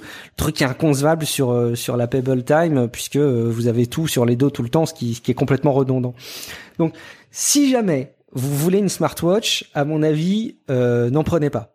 Si vous avez aujourd'hui identifié un besoin avec votre smartphone qui est de l'ordre de recevoir des notifications sélectives, c'est-à-dire qu'il faut pas s'amuser à recevoir 100% de vos notifications. En fait, quand on a une smartwatch au début, on en vire beaucoup. Mais quand on veut recevoir certains types de notifications de manière privilégiée et parfois y répondre, euh, ben, peut-être regarder du, coup de- du, du côté, notamment si vous avez un iPhone de, de l'Apple Watch. Et si vous êtes aussi convaincu comme moi qu'une partie des usages que vous faites peut être faite à la voix, eh ben ça va aussi achever vous, de vous convaincre parce que je me sers beaucoup de Siri avec la montre moi de mon côté. Moi, Mais ce c'est une expérience pour le coup très Hein. Oui, oui, mais c'est correct. Moi, ce qui me perturbe par contre, c'est euh, la constante euh, crainte d'une micro coupure. Même si elle est pas longue, euh, si peu longue soit-elle, elle est là quand même. Ça, au niveau du travail, au niveau de ton quotidien, est-ce que tu n'as tu perds pas le fil un peu de ce que tu fais à force d'avoir ces même si tu as identifié certains types de notifications qui sont importantes pour toi, est-ce que tu ne perds pas le fil avec du recul maintenant sur ton travail ou sur sur ta vie au quotidien? T'as pas l'air du gars tout le temps pressé à regarder sa montre. Et comment les gens y réagissent par rapport à ça avec toi? Alors, euh, alors la première question, c'est euh, est-ce que ça, ça n'émet pas plein de coupures? Ben avec du recul par rapport à mon usage, en ayant fait les paramétrages que j'ai voulu en faire, j'ai l'impression même que ça m'aide à avoir moins de coupures. Ok. Parce que je sais que les notifications que j'ai sur ma montre, c'est une notification importante. Euh, des SMS, bizarrement, les SMS, je me suis rendu compte que les gens qui m'en envoyaient, euh, ils sont de moins en moins nombreux, mais quand ils m'en envoient, c'est suffisamment important pour moi pour que je veuille m'y intéresser. Et puis après, c'est pas parce qu'on le voit qu'on va y répondre, mais au moins on a la notif. Et euh, dans un contexte de vie en famille, avec des amis, etc. Moi, ça m'importe. Euh, et plutôt que de les avoir dans mon smartphone et de lever mon smartphone, de le regarder, de le reposer, là où je pourrais être intéressé pour aller faire d'autres choses, la montre me fait un filtre parce qu'en fait je n'ai que les notifications qui m'importent et je n'ai pas la possibilité d'aller lancer Facebook pour voir s'il y a des news intéressantes qui viennent de sortir ou si sur Twitter il y a un truc intéressant qui se passe.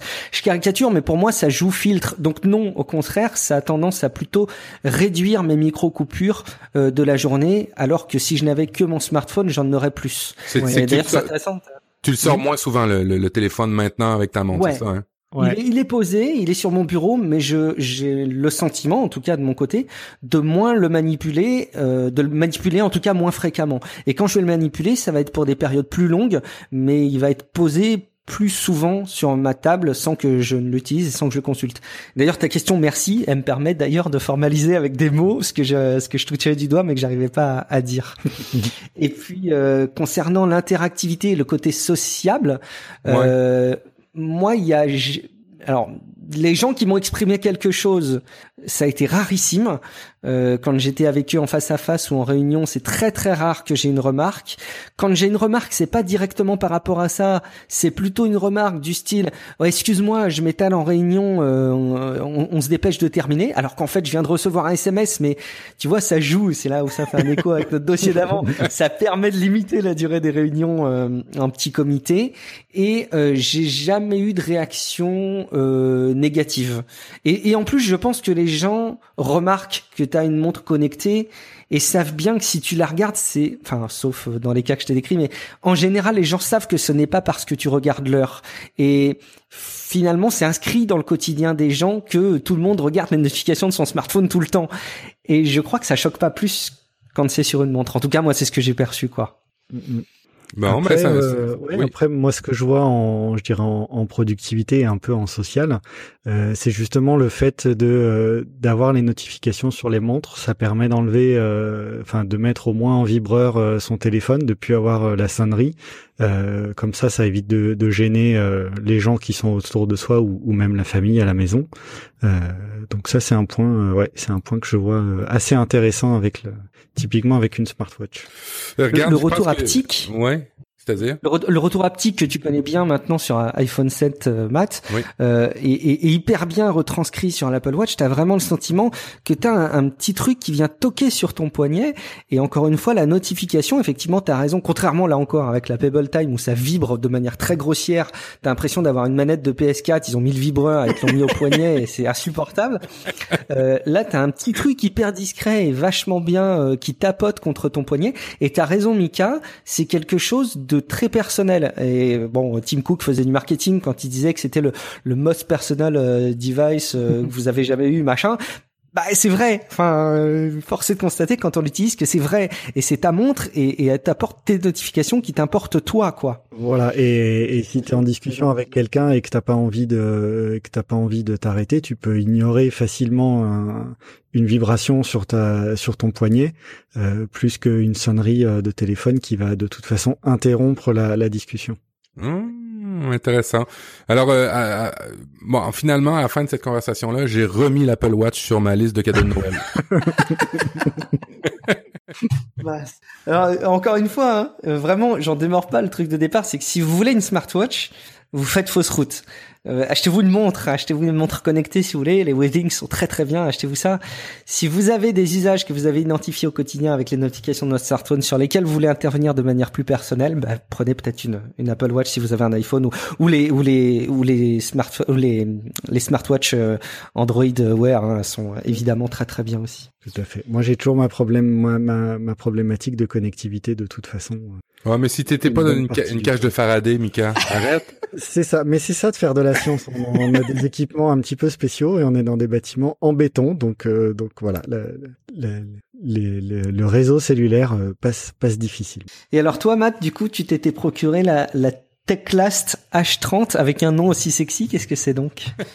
Alors, pour ceux qui veulent euh, avoir un bracelet connecté, un, bracelet connecté qui calcule votre sommeil, qui calcule euh, vos pas, euh, qui calcule aussi la fréquence cardiaque, pour ceux qui voudraient essayer sans vraiment trop investir, pour ceux qui aimeraient avoir certaines notifications parce que la Techlast permet ça, alors des SMS, des Facebook, des, des Twitter, vous pouvez euh, essayer de dépenser un petit montant. C'est euh, grâce à, au, fameux produit chinois. Là, ce coup-ci, je vous présente la Tech Class H30. Euh, Tech Class, selon l'indication du site, est une compagnie chinoise qui date de plusieurs dizaines d'années. J'ai un gros doute. ça doit être assez récent comme compagnie, mais c'est pas grave. J'ai le produit, je l'ai testé, il va très bien. Alors c'est un bracelet connecté, c'est pas très joli un bracelet connecté. Si aussi l'aspect montre vous, vous interpelle, c'est sûr que les bracelets connectés vous aimez pas ça. Mais si vous voulez essayer un bracelet connecté pour faire du tracking euh, au niveau physique des pas, la nuit, sommeil, tout ça, et commencer à avoir une espèce d'immersion vers les euh, euh, les notifications de base qu'un téléphone peut vous envoyer, je vous conseille fortement la Tech Class H30 qui est un produit en bas d'une vingtaine d'euros, c'est vraiment pas cher, d'une autonomie euh, pas redoutable, une semaine, mais c'est quand même bien.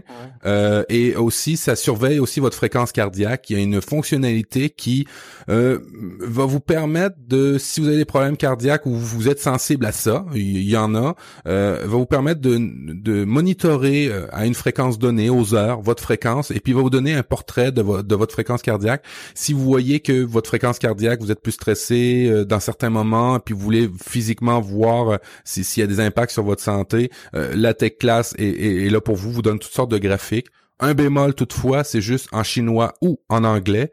Euh, c'est pas en français, mais au moins c'est un bon pied à l'étrier de cet univers-là pour pas trop cher. Ça marche très bien sur iOS, ça marche aussi très bien sur Android. Je l'ai testé avec un, téléphone que j'ai. Euh, je vous recommande ça chaudement parce que c'est pas cher et puis ben ça vous fait expérimenter, voir et puis ça peut même faire des petits cadeaux de Noël pour euh, pour bientôt que ça arrive. Mm. Alors c'est pas moche. Hein voilà, sur ton lien, petite précision, euh, on est sur 30 euros plus 7 euh, euros de frais de livraison.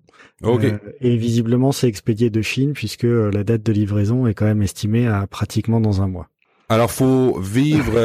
alors sur mon lien que j'ai mis, vous pouvez peut-être aller voir dans d'autres liens. Je vais mettre d'autres boutiques en ligne. Euh, faut vivre avec le fait aussi que c'est en Chine. Hein. Alors si ça fonctionne pas, vous avez un problème garanti, ben c'est plus long. C'est juste ça. Mais pour Il est pas moche cet appareil, hein, franchement, je trouve. Non, non, non, non. Puis euh, euh, il y a un bouton, euh, il y a un bouton au ben, au bas de la de l'espèce du bracelet pour vous pour switcher de de de, de, fonctionnalité à un autre. Une autre fonctionnalité intéressante, c'est évidemment les, les reminders, les, les, rappels. Vous pouvez faire, vous pouvez faire toutes sortes de rappels avec vibration sur le poignet. Puis un autre truc intéressant, c'est un espèce de, de, de bidirectionnel. En fait, c'est c'est juste pour le téléphone. Si vous perdez le téléphone, dès que vous vous éloignez à moins de 6 mètres, ben là, il va il va, euh, euh, votre bracelet va, va, va vibrer, ce qui fait que si vous avez peur de vous faire voler votre téléphone ou que vous vous, avez peur de l'oublier ou vous voulez pas l'oublier, ben le bracelet va vous le rappeler. Euh, toutes ces fonctionnalités là, je vous dis sur le site ils disent que ça dure un mois d'autonomie de batterie, c'est pas vrai. En tout cas, une fois toutes les fonctionnalités activées là, c'est une semaine, une semaine et demie gros maximum. Mais c'est quand même bien, c'est quand même bien. Mika, est-ce que tu nous touches un mot du Misfit Shine et du, Flash? Tu nous as dit tout à l'heure que tu que tu que tu les étais procurés et que le Flash avait remplacé le, le Shine. Est-ce que tu veux nous en retoucher un petit mot? Euh, Bah, j'ai pas grand-chose de plus à dire. Euh, la différence typiquement est quand même une différence de prix entre les deux, entre le Shine et le Flash. Euh, une légère différence esthétique. Euh, je dirais finalement avec un peu de recul, euh, je préfère quand même le Shine euh, justement pour cette fonction de pouvoir résister à, à l'immersion dans l'eau et pouvoir prendre ma douche sans forcément enlever enlever mon tracker d'activité. Euh, voilà. Par contre, la Flash en, en, entrée de en entrée de gamme est un est un très très bon produit, euh, pas très très cher. Et euh, voilà, j'en avais discuté avec euh, avec Matt, euh, savoir savoir qu'est-ce qu'il y avait en, en, entrée de gamme d'intéressant. Donc je m'étais posé la question sur le Mi Band et puis au final, après discussion, j'ai opté pour le pour le Flash qui me qui me convient très bien et qui euh, peut se connecter sur euh, IFTTT, euh, pour lequel vous pouvez faire des actions avec les boutons maintenant IFTTT, if, vous savez ce service if this then that où vous, vous mettez toutes sortes de recettes ou de, il y a plus plus ça des recettes d'ailleurs maintenant là où vous pouvez faire des options, des fonctionnalités, ben avec le flash ou le button, c'est le même maintenant chez Misfit. vous pouvez activer une recette chez IFTTT. Alors allumer, allumer votre lumière connectée ou des choses comme ça. C'est intéressant, c'est intéressant. On a fait le tour de nos de nos bracelets montres. Si jamais vous hésitiez encore sur ces usages-là, je pense qu'il y a, y a de quoi faire. On avait beaucoup d'autres sujets euh, prévus dans cet épisode. Euh, qu'est-ce qu'on qu'est-ce qu'on continue à, à, dire, Matt, pour être complet pour cet épisode? Ben, on avait des petits sujets en vrac. Euh, on s'en fait un chacun. S'il y a quelque chose qui vous intéresse dans le dans le temps, allez-y. Le, premier Mika qui va en choisir un. Lequel t'intéresse dans les sujets en vrac? On en prend un puis on, on en discute. Oui, alors moi j'avais le, meilleur moyen de transport pour aller travailler. Euh, donc c'est un, article de, de, Gizmodo euh, en anglais euh, qui rappelle que conduire c'est le, moyen le plus stressant pour aller travailler, que c'est pas très très bon pour la santé et que à part pouvoir écouter des podcasts comme le nôtre, c'est voilà il n'y a pas beaucoup de relations avec les autres ou voilà conduire est pas forcément l'idéal. Euh, par contre, euh, faire du vélo, marcher, transport en commun, ouais. éventuellement un peu plus les transports en commun, mais les transports en commun en général nécessitent un temps de, de marche. Euh, voilà, c'est meilleur pour la santé, ça, ça vous rend aussi de, de meilleure humeur, euh, je pense, dans la mesure où vous prenez pas le, le métro bondé euh, pendant une demi-heure. voilà, et donc il conclut en disant quand même que les, euh, les bénéfices de, de faire du vélo ou de, de prendre les transports en commun dépassent les risques parce qu'il y a quand même des risques, notamment en vélo, euh, mais il, y a, il, y a, quand même moins moins d'accidents et moins de risques. Et euh, mon, mon, dernier conseil que j'avais euh, entendu, mais il y a très très très longtemps, euh, est de conseiller d'habiter euh, à l'est de son travail, ce qui permet quand vous allez travailler le matin d'avoir toujours le soleil dans le dos, oh, et quand et quand vous rentrez le soir d'avoir également le soleil dans le dos. Et typiquement pour conduire, c'est beaucoup beaucoup plus agréable d'avoir le soleil dans le dos que de l'avoir dans la figure, oh. surtout quand on est sur des périodes un petit printemps-automne où euh, on se retrouve en, en, limite de euh, lever du soleil, euh, coucher du soleil, et donc le soleil étant très très bas, on a du mal à le, à le bloquer avec avec les pare-soleil. Brillant. Moi, j'ai fait tout le contraire. Je suis à l'ouest. je, travaille à l'est. C'est pour ça que je trouve ça tellement brillant. C'est beau. Excellent. Euh, Guillaume, as-tu un point dans les en vrac qui t'intéressait? Alors moi j'en avais pas listé, mais euh, j'aimerais bien par contre que tu nous touches un mot du Pinebook euh, qui euh, est une grosse promesse, un ordinateur complet pour pas cher. Juste avant, je vais quand même extraire et sauver de cet épisode un des sujets qu'on avait listé pour euh, un dossier photo qu'on abordera donc dans un futur épisode. On avait prévu de mentionner Photoscan par Google Photo, qui est une application qui se branche sur votre service Google Photo et qui vous permet de numériser de manière hyper bien pensée avec votre smartphone les vieilles photos argentiques que vous avez dans les albums de papa et maman. J'ai passé euh, toute une partie de l'après-midi à numériser des, des, photos de famille avec et franchement, ça marche du feu d'audio, c'est super rapide. Donc voilà, c'était mon petit clin d'œil. Mais je veux bien que tu m'en dises un petit peu plus sur le sur le Pinebook Mac. Ben, le Pinebook, encore une fois, une promesse d'un ordinateur pas cher et qui euh, qui fait toutes les, les, fonctionnalités dont on, on, veut. J'ai vu ça passer parce que euh, pour ceux qui me suivent un peu sur euh, dans les médias sociaux, vous avez vu, j'ai vraiment changé d'écosystème.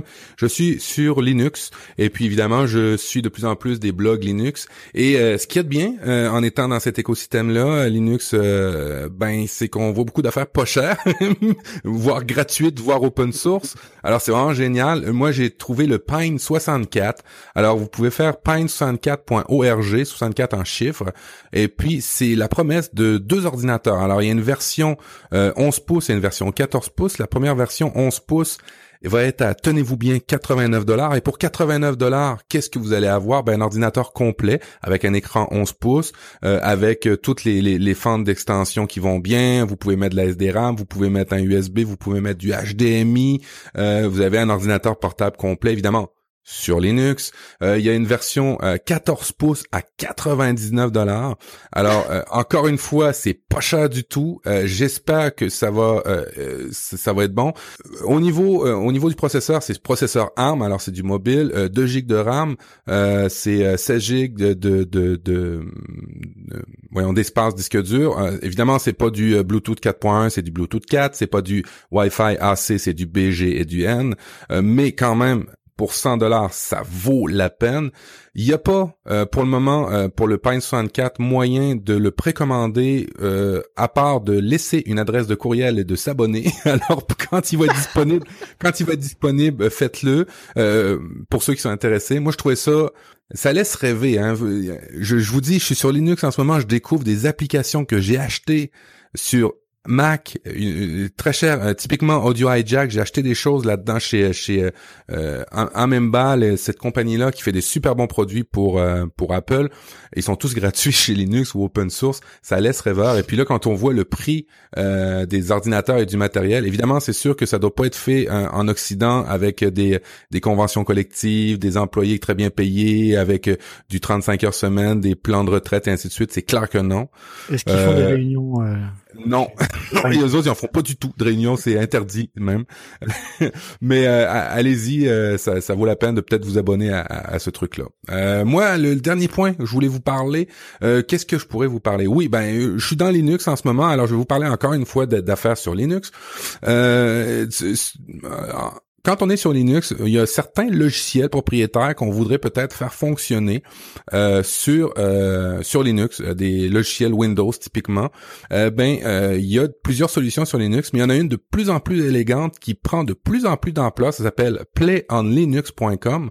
En fait, ça s'appelle playonlinux et le site c'est .com et ça offre la possibilité d'installer beaucoup d'applications euh, propriétaire au monde Windows euh, directement sur Linux sans vraiment se casser la tête, sans faire aucune ligne de commande, avec du clic ici, clic là, quelque chose de vraiment euh, zéro zéro techno.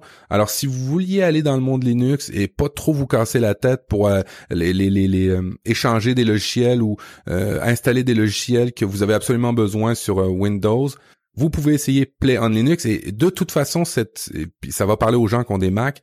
Il y a la version Play on Mac qui est aussi très très simple euh, d'installation et très très belle de configuration. Pour ceux qui ont des Mac et qui veulent installer des applications Windows typiquement de l'écosystème Windows euh, il y a aussi playonmac.com c'est la même euh, gang qui a fait le logiciel. Les deux dans les deux cas ils sont gratuits ils sont open source et vous pouvez faire rouler des applications Windows dans les deux écosystèmes soit Linux soit Mac sans avoir de licence Windows. Et ça c'est très cool.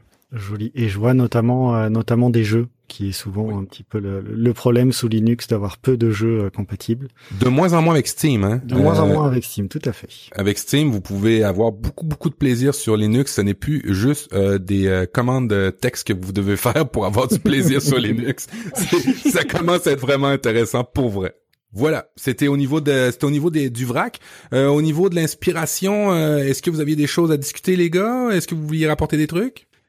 Euh, pas pour moi en tout cas. Je passe mon tour pour la pour la partie inspiration sur cet épisode. Et toi, Mika Ouais, je passe aussi sur ce sur cet épisode. Bon, moi, je voulais vous rappeler un, un, petit truc là, super intéressant que j'ai vu la semaine dernière. C'est Black Mirror. Euh, j'ai découvert Black Mirror en écoutant Tech Café. Oui, oui. Euh, ah. C'était Guillaume, je pense, euh, ton de des. là, ouais. Ouais, exactement, qui avait parlé de Black Mirror euh, saison 1 à l'époque. La saison 3 vient de sortir. On parlait tantôt de Facebook, on parlait d'avoir du plaisir tout le temps ou d'être d'être euh, euh, comment dirais-je d'être toujours souriant, disponible, être constructif et ainsi de suite. L'épisode 1 de la saison 3 et de toute façon, tous les Black Mirror, vous pouvez commencer par l'épisode 1 de la saison 3 ou l'épisode 1, 2 de la saison 1. C'est pas grave parce que c'est chaque épisode est une histoire indépendante. Euh, ça, pour ça, c'est vraiment cool. Au niveau de la saison 3, euh, je vous conseille l'épisode Chute libre, qui est juste délirant, qui est très bien fait et qui c'est l'histoire d'un monde où chaque personne est notée un peu à, la manière des, médias sociaux où on met des 5 étoiles, où on met des likes, où on met des ci, des ça, et pour laquelle les utilisateurs, euh, dès qu'ils ont une bonne note, ben, peuvent avoir euh, ben, des avantages sociaux, exemple un, bail d'un immeuble moins cher, euh, une auto de location moins chère, de plus haute gamme, un meilleur voyage et ainsi de suite. Et puis vous allez voir là où il y a un problème, c'est que ben en fait, finalement, les gens sont plus vrais entre eux autres, euh, sont, sont euh, se mettent des masques, se créent des, des, distances, des barrières pour toujours être gentils, disponibles, pour jamais descendre en bas du 5 étoiles ou se rapprocher le plus possible du 5 étoiles. Ça crée des choses incroyables. Cette histoire-là, c'est futuriste évidemment, mais on peut très bien, très bien se l'associer à l'époque qu'on vit en ce moment. Allez voir Black Mirror, c'est sur les usages des technologies de maintenant euh, transposées dans le futur. C'est vraiment génial comme série. Ça fait longtemps qu'on m'en parle de Black Mirror. Il va vraiment falloir que je que je m'y mette du coup. Euh, mais du coup, ton inspiration m'a inspiré euh, sur quelque chose qui est absolument pas qui a absolument pas paraître nouveau, mais je ne peux pas m'empêcher de vous inciter à aller jeter un petit coup d'œil. Euh, moi, je, ça m'inspire beaucoup, même sur les rapports humains. Alors c'est du divertissement, hein.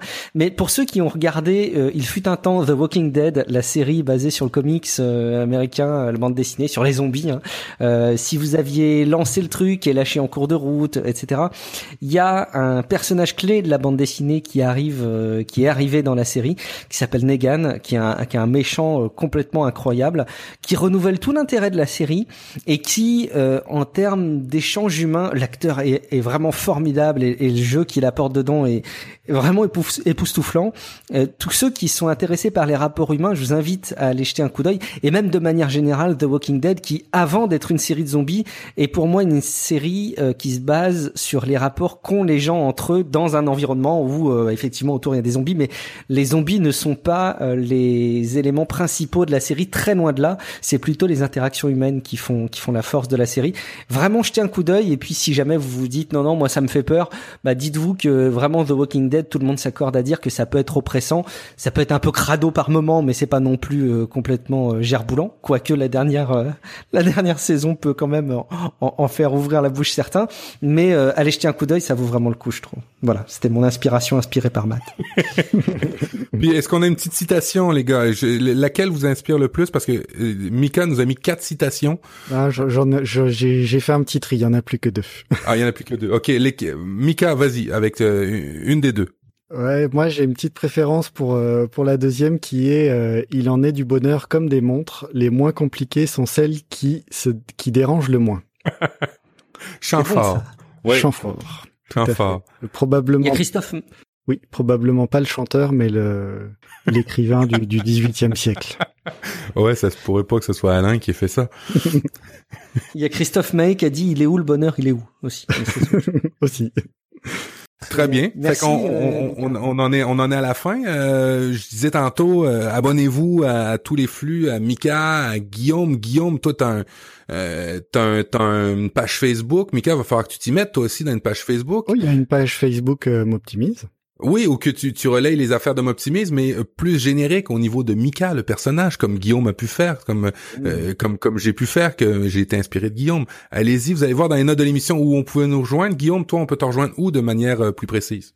Euh, Twitter, euh, sur mon site guillaumevendée.me, mais effectivement, tu as raison de citer cette page Facebook. J'adore Facebook. Je vous le, je vous le démontrerai euh, si vous me suivez sur facebook.com slash. et puis vous allez chercher Guillaume Vendée. Ma, ma page est, c'est, c'est, c'est Guillaume Vendée talk show. Enfin bon, c'est, c'est assez compliqué. Mais cherchez Guillaume Vendée et puis parmi les pages, vous allez me trouver normalement assez facilement. Puis toi, Mika, le meilleur moyen pour communiquer avec toi, pour échanger sur les montres, pour te dire que t'as peut-être pas eu le meilleur Kickstarter de l'année? oui, ouf vraiment pas.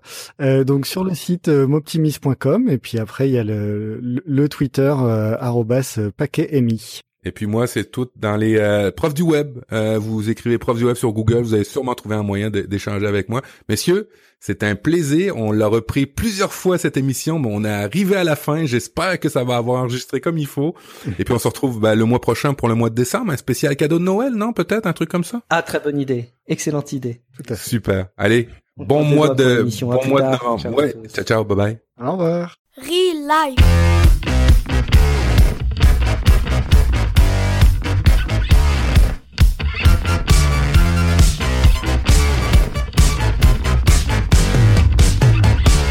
C'est du life hacking.